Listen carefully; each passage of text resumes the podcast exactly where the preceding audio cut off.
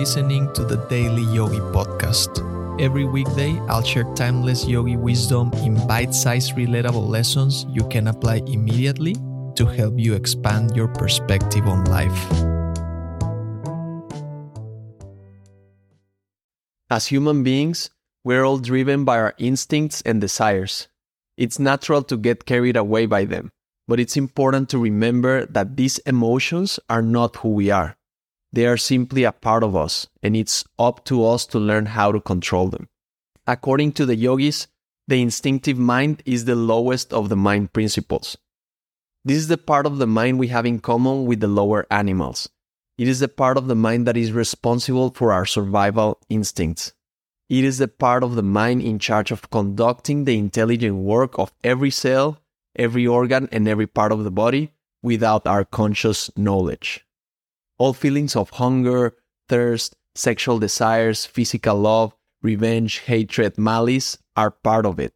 And while this part of the mind is necessary for our survival, we have to learn how to control it. If we allow our instincts to rule our lives, we may find ourselves making impulsive decisions that are not in our best interest. The key to mastering the instinctive mind is to recognize it as a tool.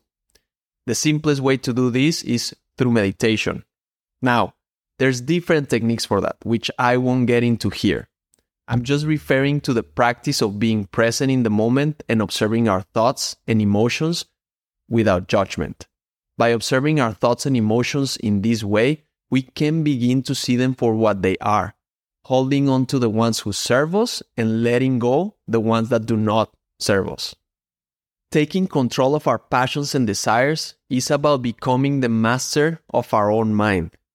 It's about first recognizing we are not our mind. We are not our thoughts and emotions.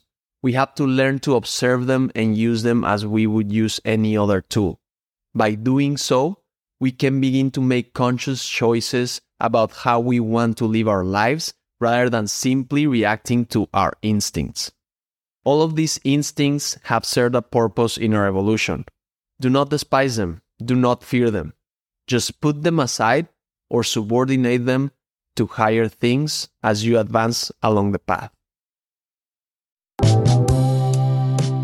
Thank you for listening. If you found value in today's episode, rate the show or share with a friend.